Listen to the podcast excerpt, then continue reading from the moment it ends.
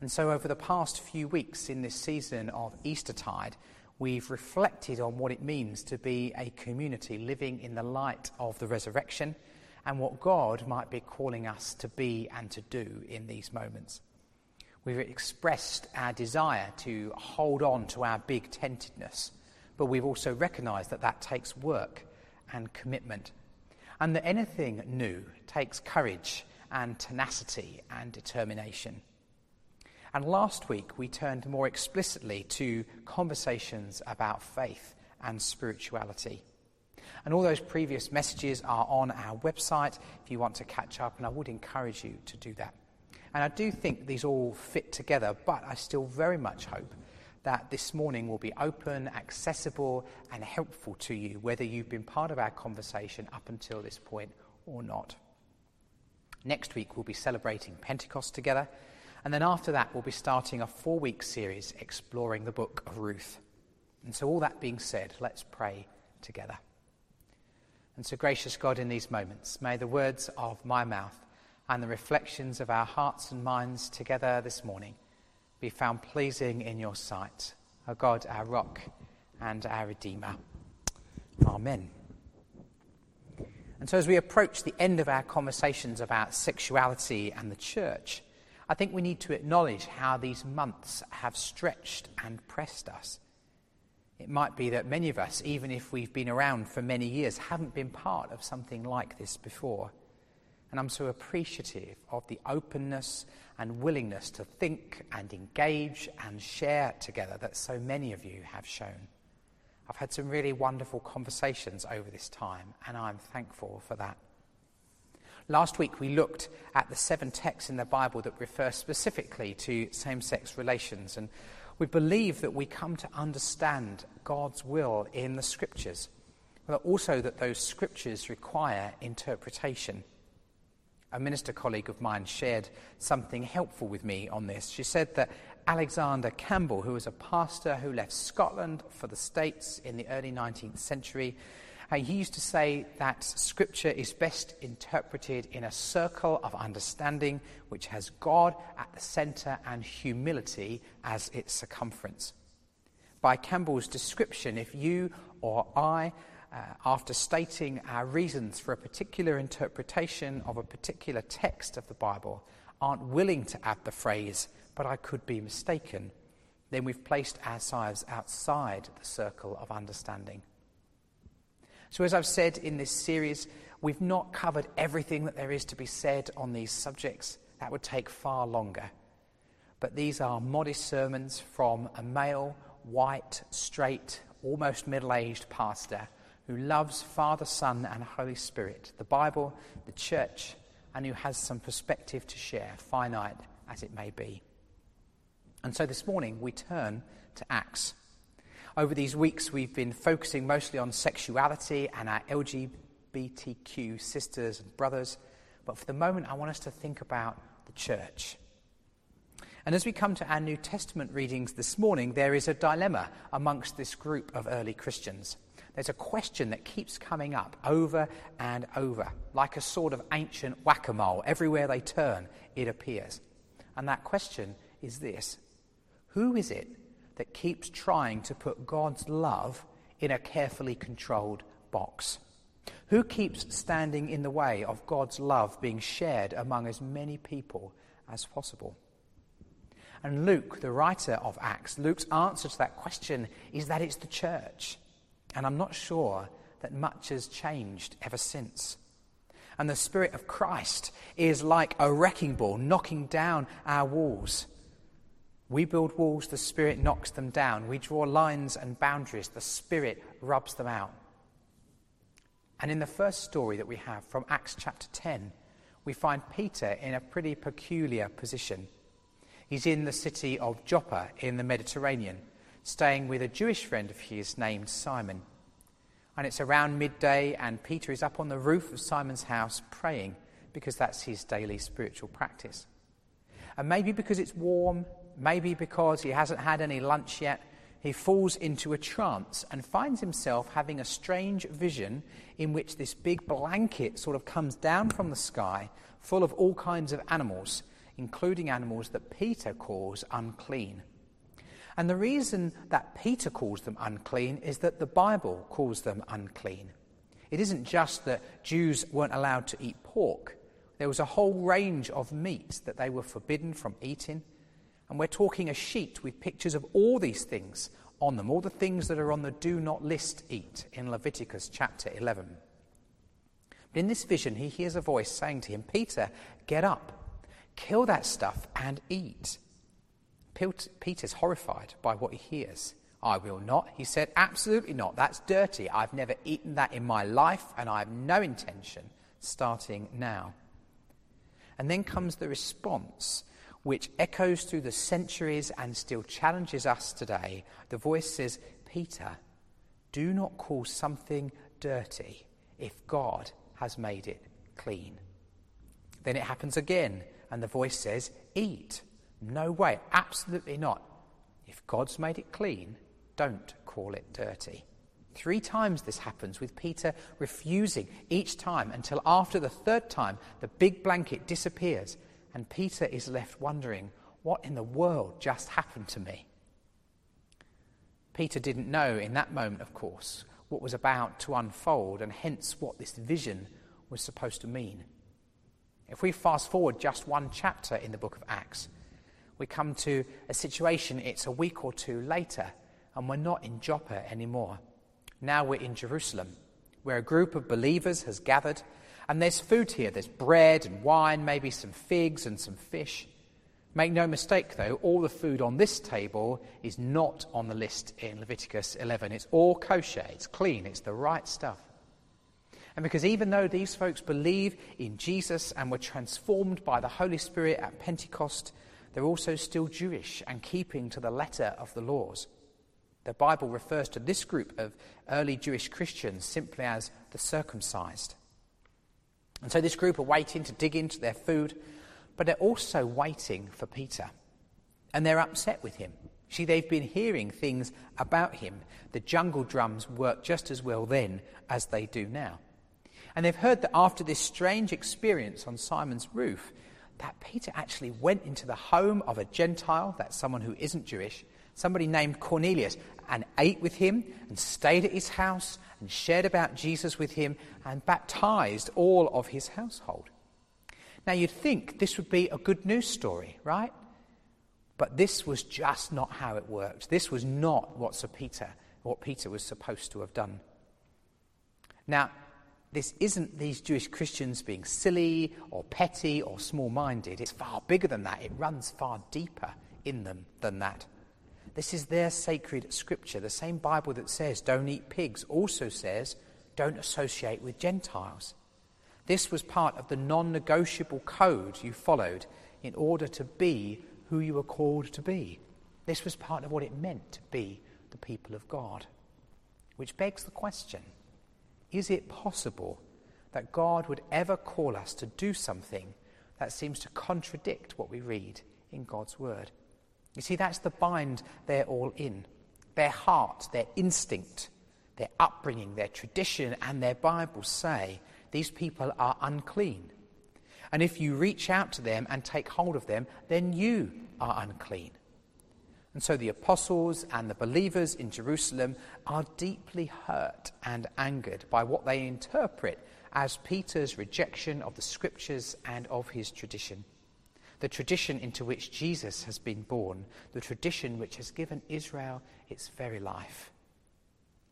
And so this is what Peter walks into when he finally makes it to dinner.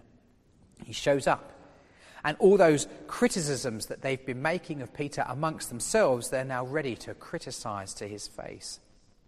But then he tells them the story the story about the vision with the sheet and the nasty animals and the voice, and how God led him to the house of Cornelius the Gentile, and how, as he shared the gospel with them, and all these people, the Holy Spirit fell on them, just like the Spirit had fallen on them back in the beginning.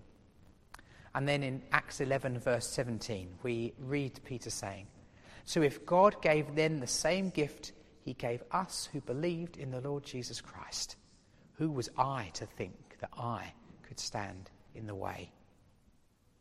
Luke tells us that when others heard this, they stopped objecting and instead began praising God. They said, We can see that God has also given the Gentiles the privilege of repenting of their sins and receiving eternal life. But it doesn't end quite there. You see, it's one thing, isn't it, to say something in the moment, and it's another thing altogether for that something to sink into the depths of your being, into your bones, and to have it become your core conviction. Which is why, four chapters later, they find themselves right back in another church meeting, discussing, arguing even, about the very same issue. And that tells us how seismic a shift this is for these first Christians. They know that you can cut down a tree in 10 minutes, but can't grow another one for 10 years. These things matter. We don't dispense with them lightly. And they mattered because Moses said so.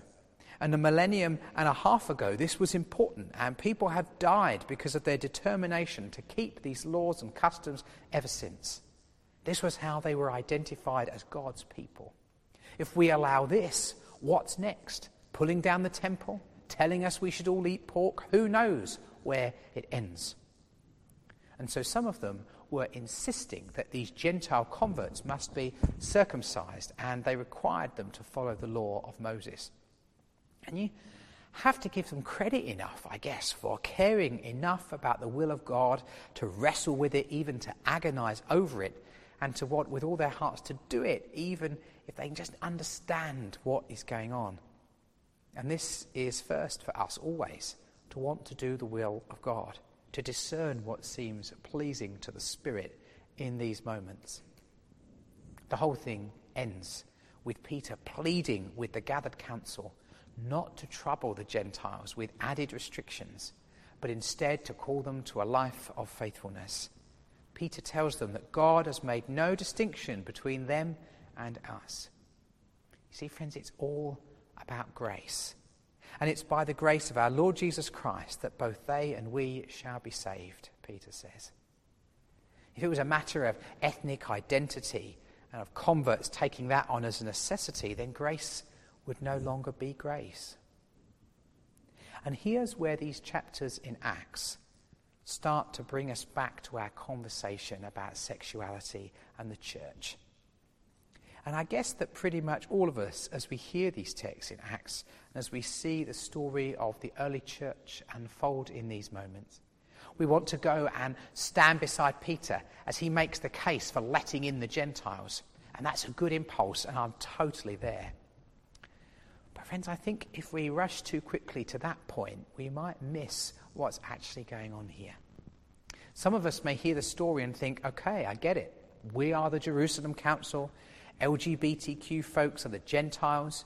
And if God allowed Gentiles into full participation in the faith of Israel, then Christians should allow gay people fully into the church. Now, I don't dislike that equation, but here's the problem with it. Not only are we not standing beside Peter as he makes his case for inclusion, we're not even in the room. We're the ones standing outside in the halls with our ears pressed against the door, listening to the insiders argue as to whether or not letting us in will compromise the church's integrity. We're the ones all nervous with sweaty palms, hoping and hoping, hoping that God will include us too. The church, you and me, disciples of Jesus Christ has forgotten some major things over the past 2,000 years. For one thing, we often forget what colossal, wild faith it must have taken for Peter and Paul and Barnabas and the others to take this step. And mostly what we've forgotten is our absolute non presence in this moment. We've forgotten that we weren't participants in this meeting, we were the subject of this meeting. So often, we have no concept of Christianity as a faith of outsiders being brought in by the unprecedented acceptance of the few. But this is what it means to be a Christian, to be a witness to faith that never belongs to us, that was not crafted for us, but that is offered to us just the same. And so here we are, at the end of this short series, coming to the end of months of conversation. I don't imagine that it will surprise any of you to hear me say that my mind and heart have shifted over the past 20 years of church leadership and have shifted even since making our home here in Shoeburyness. And it's taken me a while, and I've learned this from so many people I love and respect. It's taken me a while because I tend to be careful, even a little bit cautious when it comes to my own discernment. But I've come to believe that widening the acceptance of lesbian, gay, bisexual, and transgender people in the church is not a slippery slope, as some might claim, but is simply fresh evidence that the Holy Spirit is still expanding our boxes. I've come to be persuaded that the lustful, self centered, fleeting behavior appropriately condemned by Paul in his letters is fundamentally different from the covenant relationships of LGBTQ Christians that are grounded in love and monogamy and commitment. I believe that there's never been a more critical need for a presence of communities of faith that encourage such relationships for gay and straight Christians. I've also come to appreciate the little wisdom that Jesus offers us about how to discern what is good for us today. Namely, that if something bears bad fruit, it cannot be a good tree. And if something bears good fruit, it cannot be a bad tree. And I've shifted my perspective in some ways, yes, by re-evaluating Scripture, but also by coming to know and be friends with many LGBTQ Christians who are bearing good, beautiful fruit in the church and in the world. Finally, I do believe that welcoming LGBTQ Christians into full inclusion and participation in the body of Christ, just like every one of us sinners, is simply a matter of the church being the church. No more and no less. We don't know every twist and turn of the future. As we take this step, there will all sorts, all likely be all sorts of other questions and challenges because there always are. And so, together, valuing each voice and committing to finding compassion for all our sisters and brothers, we fix our eyes on Jesus and we trust him for all that lies ahead. The story we heard today of Peter on the roof with the bedsheet full of animals, the incident that led to turning the church upside down, is traditionally called the conversion of Cornelius. Because as a result of Peter's vision, Cornelius the Gentile and all of his family found Christ. But you know, it might just as well be called the continuing conversion of Peter. Because what he found that day was more of a huge, ever expanding family of Jesus, which is always bigger than we think. I think that sounds like pretty good news for a bunch of Gentile sinners like us. Friends, we're a big tent, and we always have been. We see courage across our community. Our commitment to justice grows every day. And part of us being the church and of responding to the prompting of the Holy Spirit is to make our tent a little bit bigger today. Let's pray together. And so, gracious God, we thank you for the scriptures. We thank you for how they encourage us and challenge us. We thank you particularly for what we read about the early church in the book of Acts and for how your spirit was stirring them up and changing the way that they saw the world so that they increasingly came to reflect you and your heart. And so, Holy Spirit, we invite you to come and do the same amongst us. Keep changing us, keep helping us grow so that our life together reflects the love and grace of Jesus Christ in whose name we pray. Amen.